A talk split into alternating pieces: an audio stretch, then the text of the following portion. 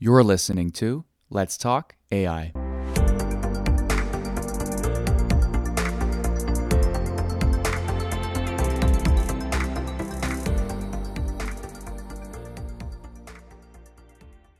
Welcome to Let's Talk AI.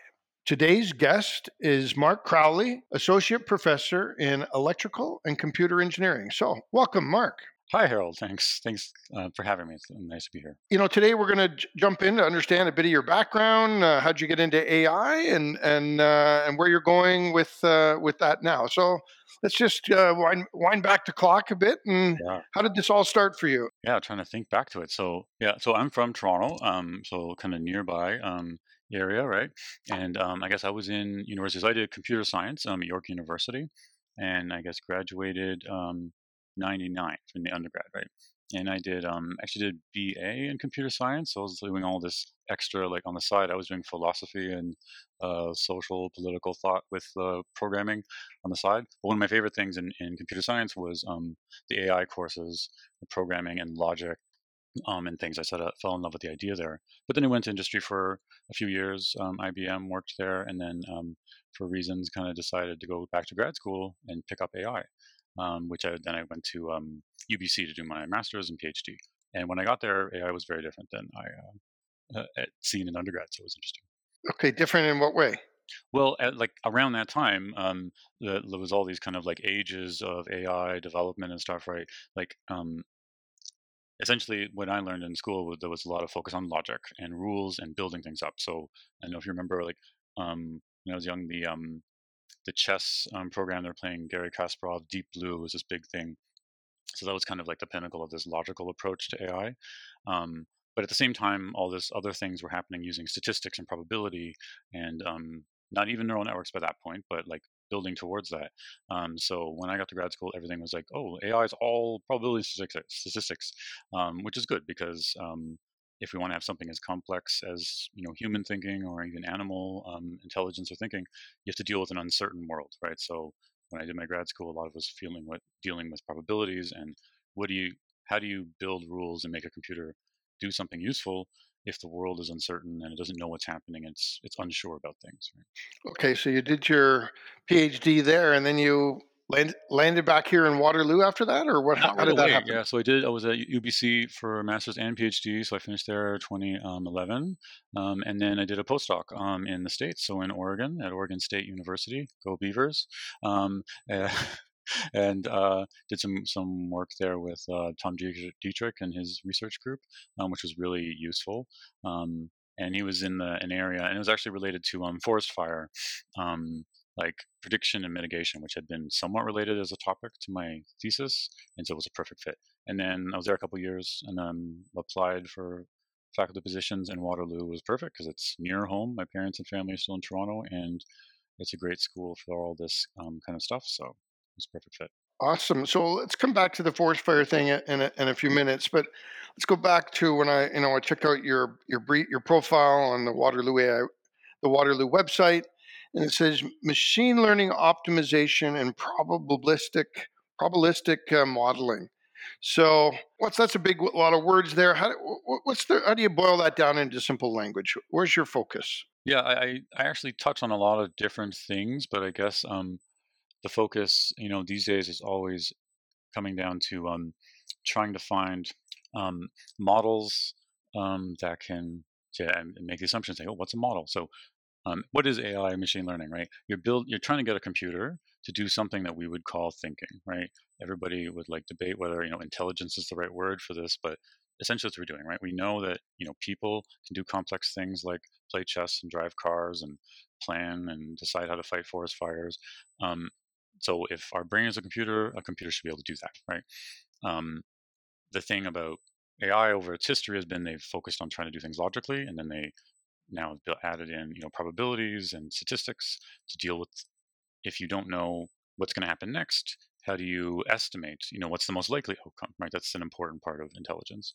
And then most recently with um, deep learning, which is most, what most people mean by AI machine learning these days, it's about you know simulating the, a bit of the complexity that our brain has. That it's not just about the probability of something happening, but um, learning from many different examples and synthesizing them. Um, but so I focus a bit more on on reinforcement learning, which isn't in that list you listed there. So I would say that's my my core one. But um, I'm always been a bit on that side of logical and probabilistic AI, where I'd like to know what it means and have a a structure to to how it works, um, which is not how everyone in AI kind of focuses on things. Okay, so we think about this as a pendulum, and it started way over here on the on the one side of logic. It swung all the way over now to the more give me the data and let the machine learning model figure it out. We seem to be coming somewhere into the middle now. Um, you know a combination of logic and machine learning. Uh, you call it different names, probabilistic and things like that. Is that is that a, a, reasonable way to describe it? It's I mean it's bit, it's definitely a discussion that's ongoing with everyone, and it's it's inevitable. I think that it will happen. There's been a lot of focus on you know deep learning and these models that it's the data can extract out this behavior, these patterns we want.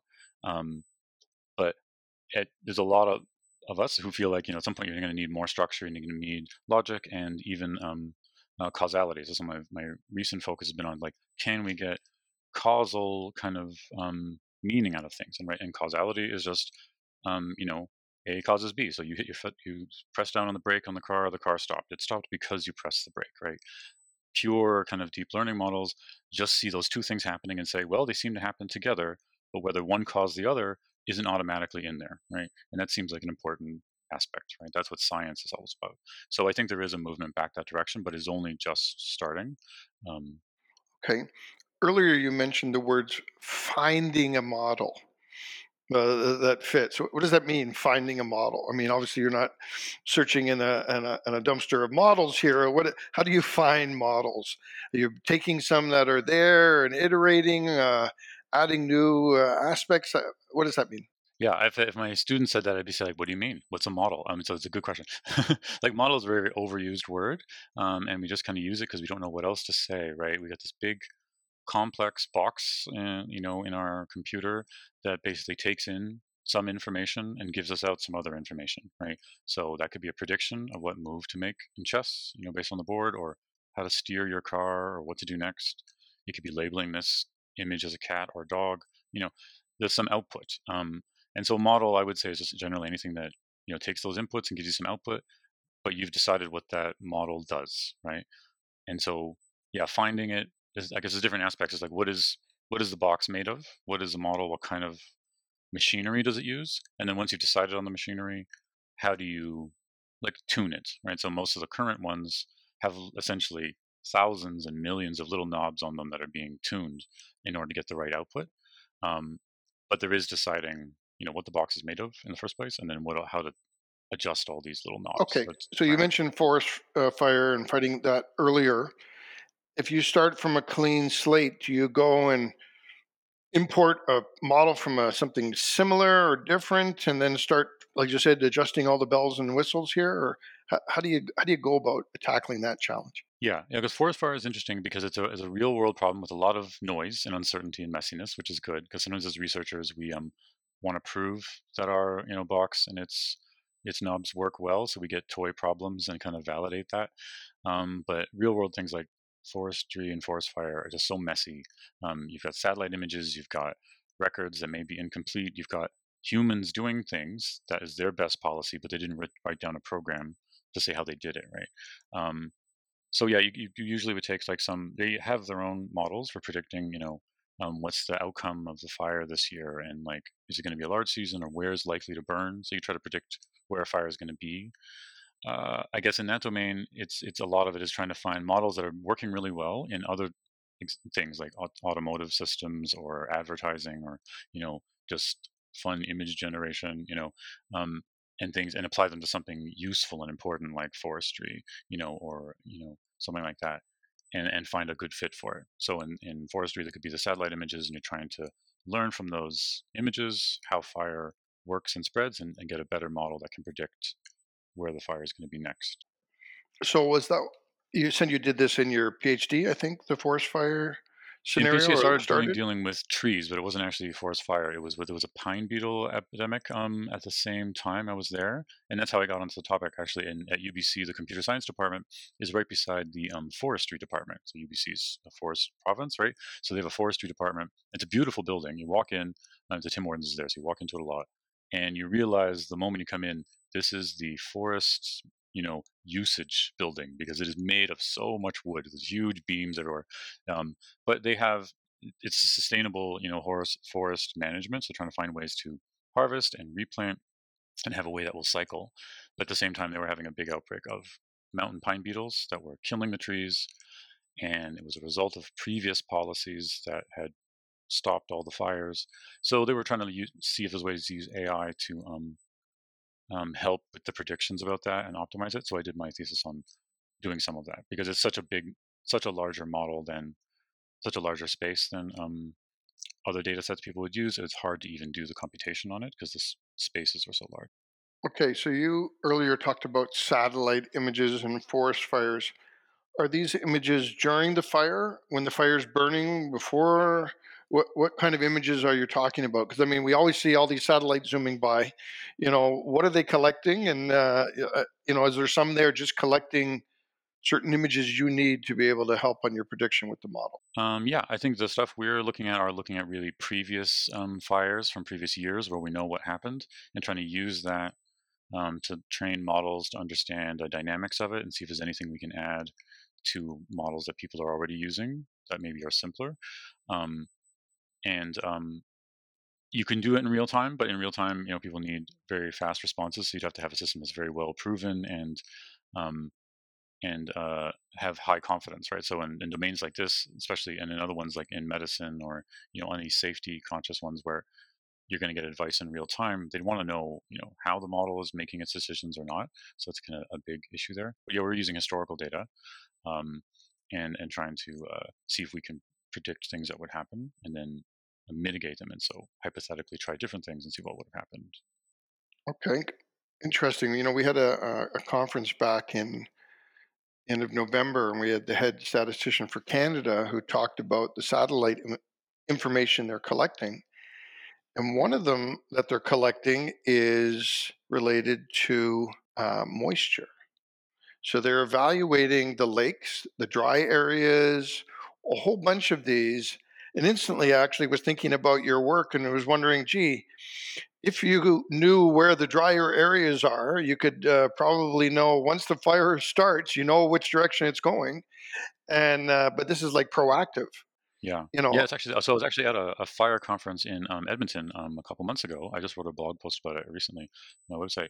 Um, because I wanted to reconnect. Is We have a, a strategic um, NSERC uh, network that I'm part of um, that's based out of Edmonton um, that is doing technology and some NAI with forest fires. So it's trying to meet people from that network there. And there were talks exactly on this, but people in you know that domain of forest research analyzing you know how they can use moisture and wind and various things to predict better what would happen at high scales. You know, um, like for the entire continent or a province. Um, so then you could use those as input, and those models could be given as part of your knowledge. But then you try to also use images. The thing about machine learning is that you can build a new box that basically is a blank slate and give it a bunch of inputs and, and train it on the output. Um, and so if you have these things that work really well, you can utilize them and then basically level up, you know, a new model that integrates them together, which I think is really a part of what intelligence is, is synthesizing lots of different pieces of data and knowledge and using them to to do something useful. So you're not doing this all on your own, I assume. You probably have a small team of people here at Waterloo that you're working with, students and things. Mm-hmm. Talk to us a little bit about you know who's on the team and what what kind of work are they doing? Um, yeah, I have a, a small group of um, grad students in my department in ECE. Um, I guess three PhDs and three masters at the moment. Um, we had a few um, PhDs uh, graduate in the last year and the year before um, and they're off doing um, fantastic things. So uh, Sriram Ganapathi Subramanian was a, my PhD student finished last year doing um, reinforcement learning um, on like multi agents, and he looked a bit at this forest fire problem as well. So if you had multiple firefighters out in the in the domain, how would you do planning amongst them in these um, optimization algorithms we have for like basically they're often used for, for game playing um, for, for reinforcement learning, but trying to apply them to, to real world domains like driving and forestry um, was one of the things he was was looking at. um, I also have some other students looking at things in autonomous driving. So that's a big thing at Waterloo. Um, we've we collected a whole data set last year with the team.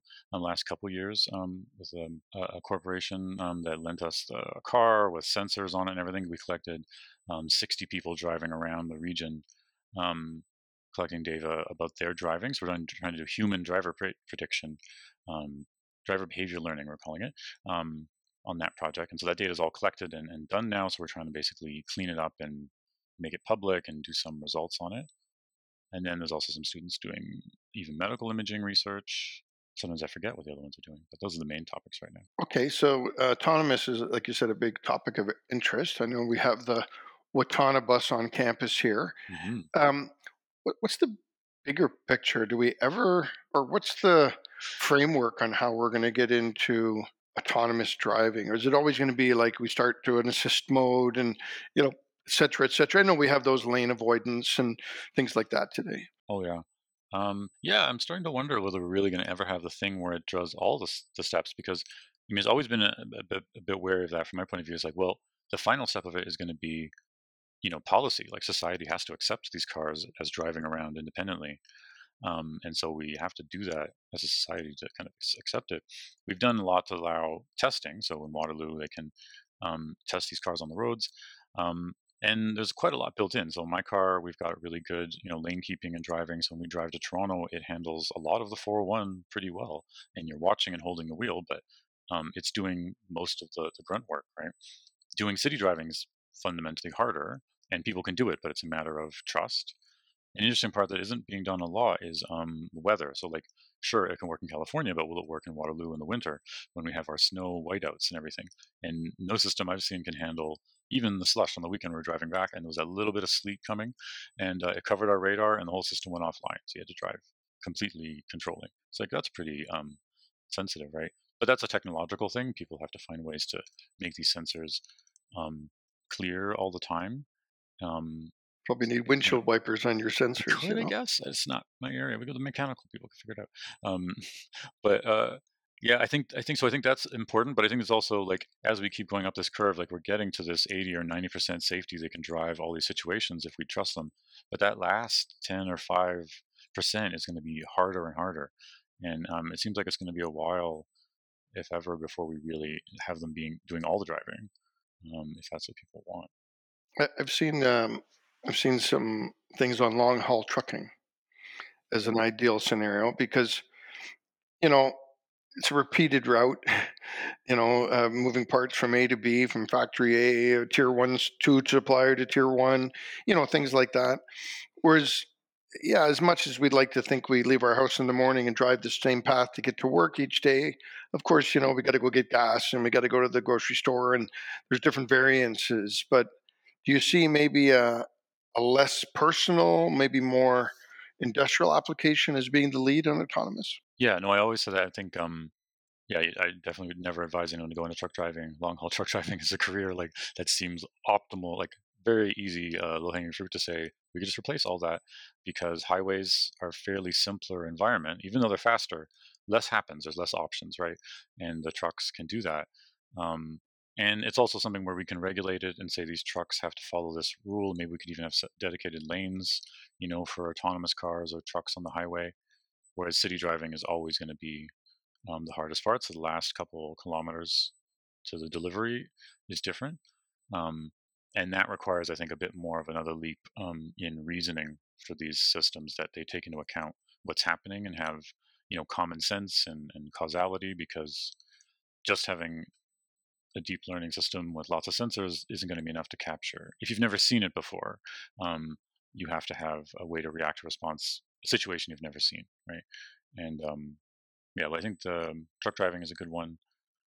And um, even for commuting, if they put those lanes that are sort of um, for car sharing, you know, at some point have those be car sharing or AI, you know, and then have those cars, you know, drive fully autonomously, it might be a benefit what about the simplicity thing like ION trains here?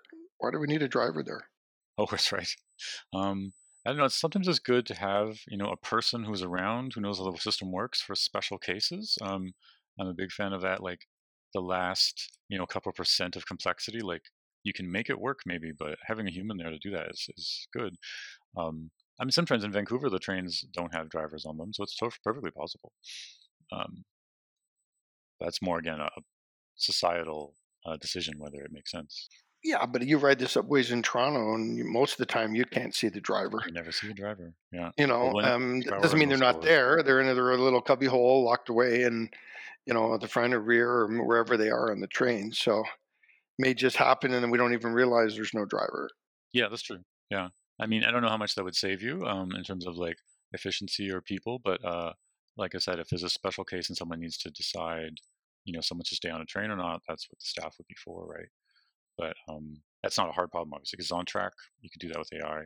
So there's some things, you know, in our life where we could do that automatically. Like a grocery store is another one. I'm like, why do we still have to have somebody go and scan all those things? Like even the self checkout that we have, they've gotten better, but they're very finicky. You know, there's no reason why you couldn't just have um, location sensitive kind of sensors on things you've picked up and essentially walk out and buy things as you go. Yeah, there's that Amazon Go is that exact model. You know, they they they make a smart cart, and as soon as it enters the cart, it knows what's in there, and and then bills it to your credit card, and you just put it in a box and you leave. You don't talk to anyone. But uh, so again, going to stick on the autonomous thing, uh, going to a, a, smaller scale. It seems to be taking a lot of adoption in factories. You know, where there's more uh, pick and place robots going around factories. You know, all the automations. We're all ordering things from Amazon. You know, places like this. Um, is your team working on any of those kind of things? Um, no, not right now with with factory stuff. I mean, we talked to some people a couple times about it. Like you have these conversations with local um, companies who are looking for advice, and so I've had discussions about it, um, but nothing at the moment.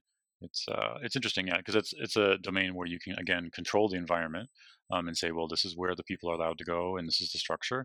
But then you still have a pretty flexible system that can go and find all these irregularly shaped objects and place them, right? Um, so uh, yeah, it's definitely a good way that it can be used. Um, but it doesn't necessarily require even the latest um, AI to do that. I would think. Okay, so uh, uh, just some final thoughts here. You know, AI is ramping up, uh, and uh, jokingly call it the AI tsunami. What's your thoughts going looking forward? What do you see over the next four or five years? How society is going to change? What areas? Oh, it's a big question. Um, like, what's the next big thing? Or well, what we where it's going now, because right now everyone is talking about ChatGPT and these like image generating um, art AI art things. Um, that's very interesting. So we call that generative models. So these are, you know, deep learning that is not just making a prediction and labeling cats and dogs or driving a car, but creating an entire new, um, we'd call it an instance of the data set, but essentially uh, instead of labeling pictures, it generates a picture that fits what you described. Um, so things that, that's moved a lot um, forward, but it's interesting because there's um, controversy about it, like the way they're trained on the data they use. They basically take everyone's data and learn these very large models. Um, so it's very exciting, but it's also lots of um, questions about, you know, what's the best way to do it, and is this can everyone use this, or is it only going to be something that the largest computing resources possible can make happen? Um, so I think it's still going to go back to like we were saying before that we need to swing that pendulum the other way a bit and talk about meaning and and models that have structure in them a bit because um, these are kind of brute force solutions. Not brute force. There's definitely some new innovations have happened with transformers that are, people are still trying to understand, but it works because there's a lot of data and a lot of computing. So trying to understand what that means will be interesting. As a society, I think people reacting to that is going to be interesting. Like as teachers, um, instructors, uh, we're talking about ChatGPT all the time because it generates very good text. Um, so you know, if you're assessing students on writing essays or descriptions of things, a lot of that can be automated now, which isn't necessarily something we thought would be automated this quickly. Um, so it leaves us with lots of questions about what's the right place for it, and is there ways to regulate it or understand it, or even detect it. So I think a very interesting research direction will be like, can you detect this was generated by an AI um, or not? Um, and that's actually quite a hard problem. Yeah, you know, it's not just essays. Um, one of the students got creative and put the question into ChatGPT write me a SAT solver for you know and they put in a problem and it went and generated all the code You know, so uh, this isn't just in uh, you know the arts or, or, essay writing courses. This is across every part of uh, the university.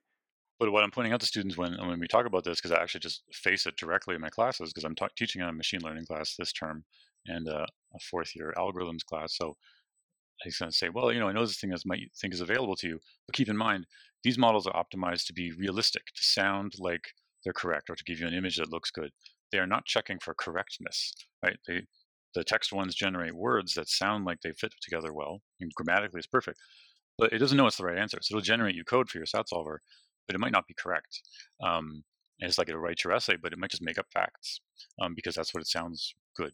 So hopefully that makes people worry about using them for that kind of thing. And also, if you're using it as your search engine, it's not even the same as checking Wikipedia because Wikipedia is watched by thousands of people who are, you know, experts on these subjects, and it will get updated if it's wrong. Whereas ChatGPT will tell you something, and no one will ever check um, if it's correct, even though it's very impressive that it's so smooth. Right? Yeah. Well, exciting times ahead then. Uh, again, thanks for joining us today on Let's Talk AI. And we got a little more insight into Mark Crowley and what makes you tick. So thanks again.